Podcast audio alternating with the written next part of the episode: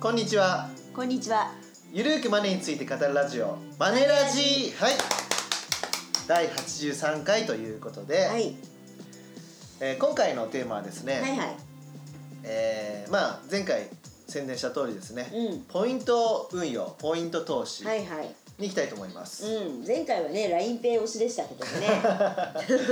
で ポイント運用って知ってますか、ポイント運用はしてますよ。うんあどういうやつ？のたまあの楽天とかで貯まったポイントを、はい。あの投資に回すことができるっていう。そのポイントで投資するっていう。おおー。でそれで？増えたら？増えたらそれポイント引き出すことができて普通に買い物とかに使える。おおー。さてはあんまやったことないですね。じゃなかった普通に現金、現金投資してるからさ。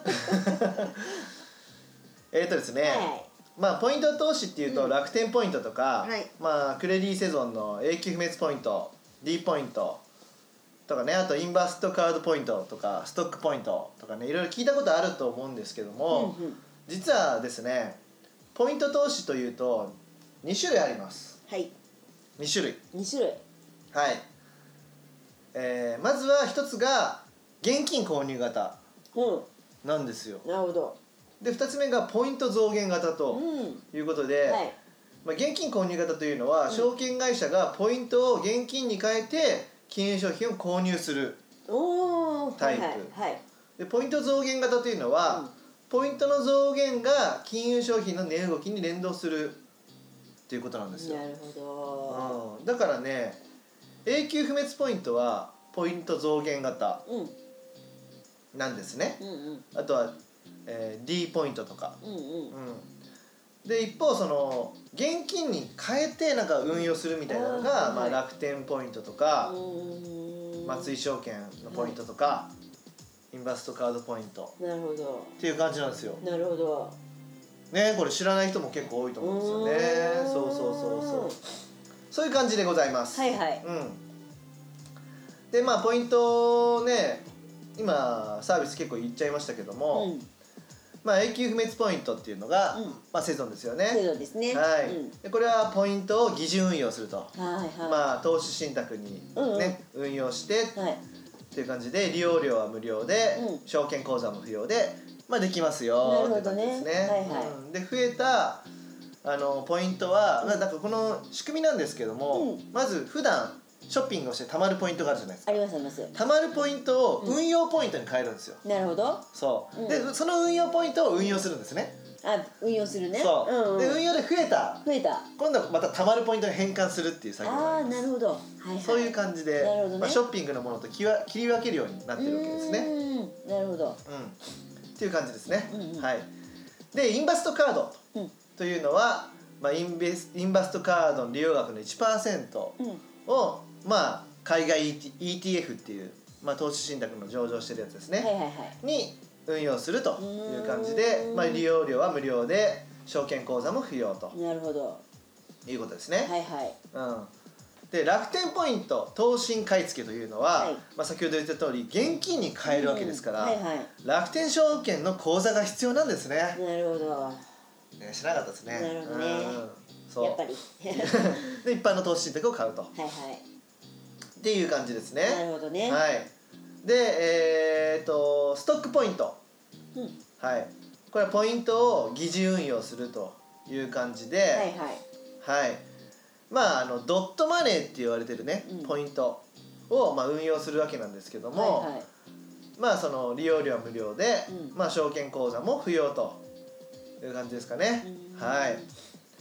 で D ポイント投資っていうのはまあドコモとかの D ですよね、うんうん。これもポイントを疑似運用ということでポイントは投資信託。で利用料無料で証券口座も不要とうん。いう感じですね、うん。はい。どうでしょうか？でもこのポイント運用だとあの主婦の方とか、うんポイントで運用するならやってみようかなって方多いんじゃないですか、うんうん。なんか自分でも現金でやるっていうとちょっと減っちゃったら嫌だなとかうん思うけど、ううんでもそこちょっとミソじゃないですか。だって今はうん。LINEPay って前回話しましたよね。あはいはいはい。あれって預金にお金預けて金利がつくようなもんじゃないですか。確かに。そうですよね、うん。その金利は運用していいっていう考え方ですか？じゃあ。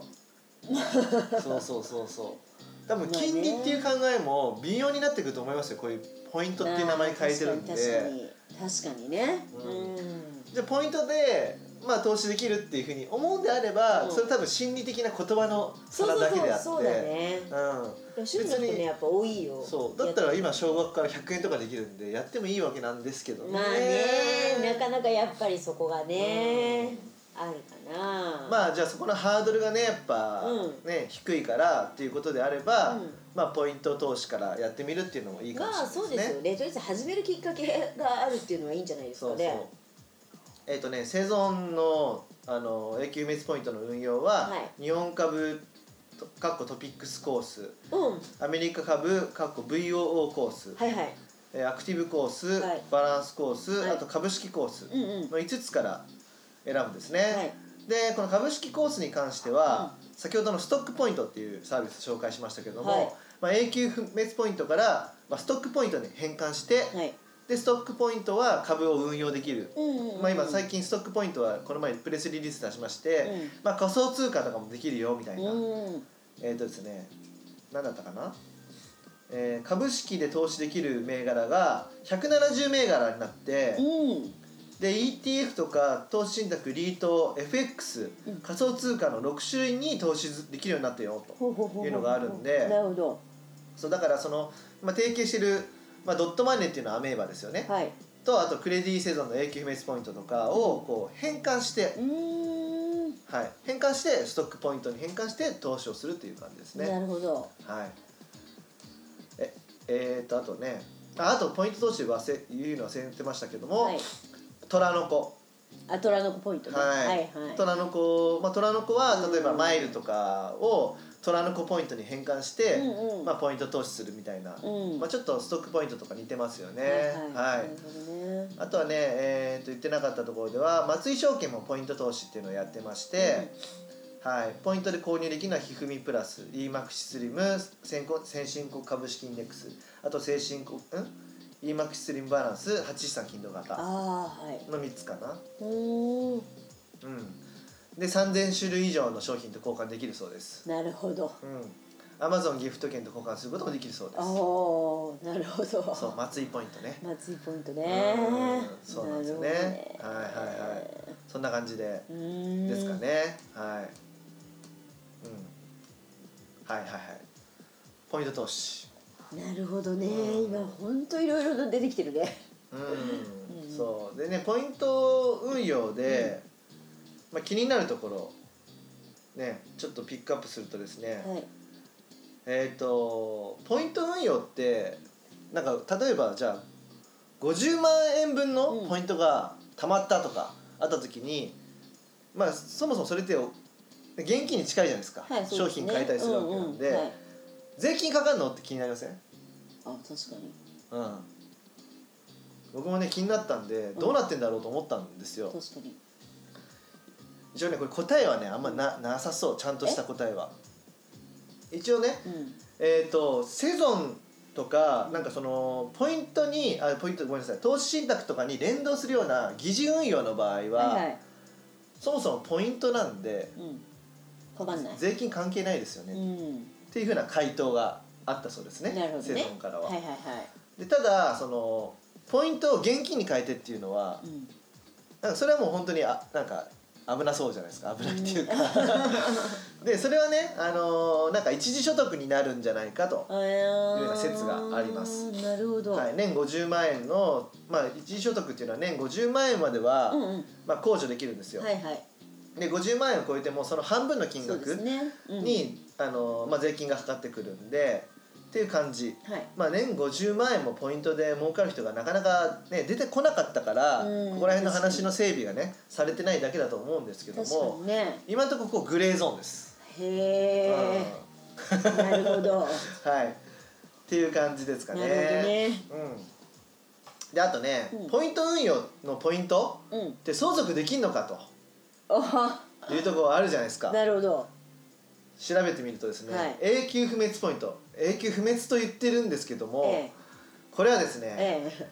えー本人会員が次次の各号のいずれかに該当した場合本人会員は保有するポイント並びに商品との交換及び合算に関する一切の資格を喪失するもとしますっていう中に、うん。死亡した場合って書いてます。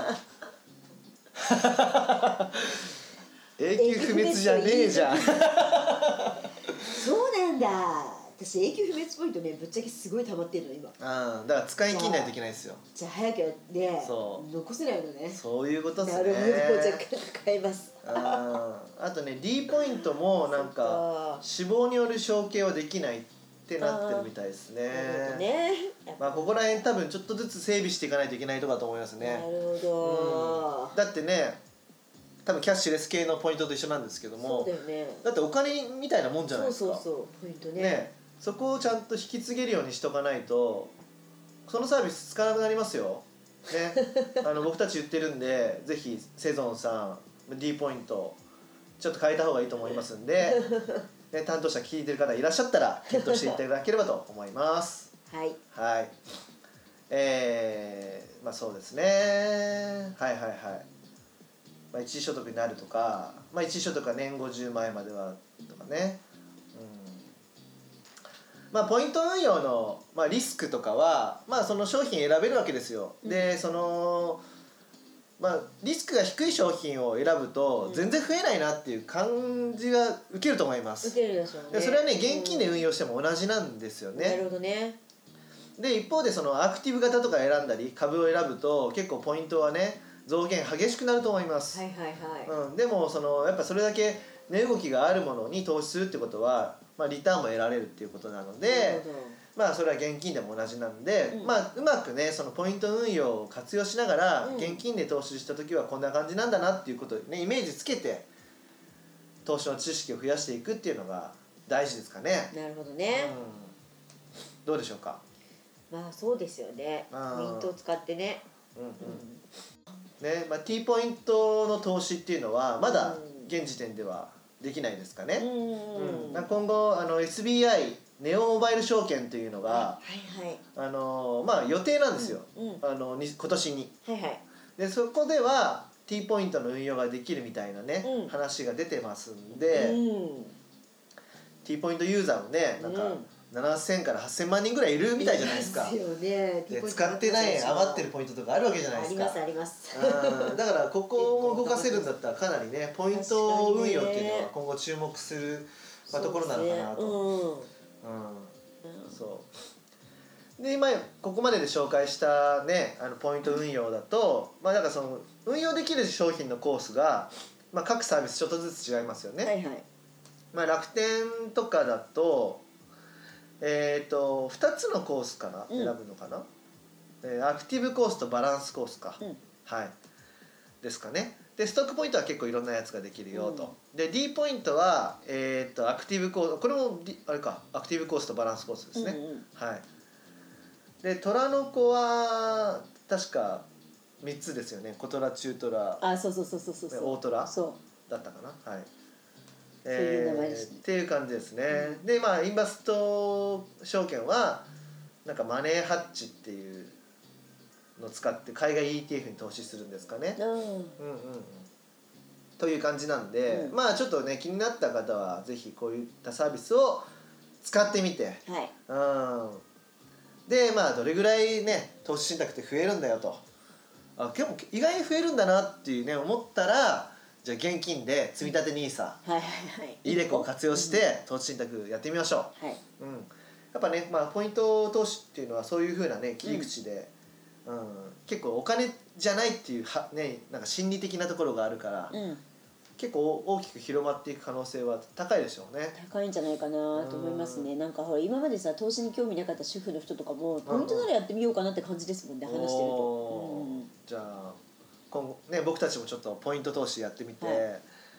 増えるのかどうかやってみたいですね。やってみたいですね。うん。でも大して増えなかったらなんだこれってなりますけど でもそんなもんですからね投資ってね、投資信託ってそもそもそんなもんですから。まあねそんなにね。時間をかけてはいコツコツ20年後にはうん。すごいポイントになってるみたいなね、はいはい。うん、っていうわけですから、はいだからねポイントとかもちゃんと永続的にできるようなサービスなのかっていうところをそうね。そう、ん。そこもね忘れずに見ていただければとはい。思いますとはい。いうわけで、こんな感じでいいですかね？こんな感じでいいはい。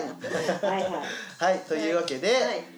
今回もここまでという感じにしたいと思います、はい。頼藤大樹と高山和恵がお送りしました。またね。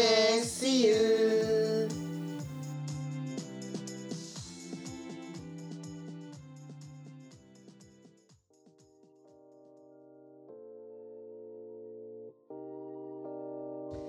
この番組では皆様からのご意見ご感想をお待ちしております。宛先は info アットマークマネー &you ドット JP info アットマーク money and you ドット JP までお寄せください。この番組はマネー &you より藤大輝高山和恵制作リベラミュージックでお届けしました。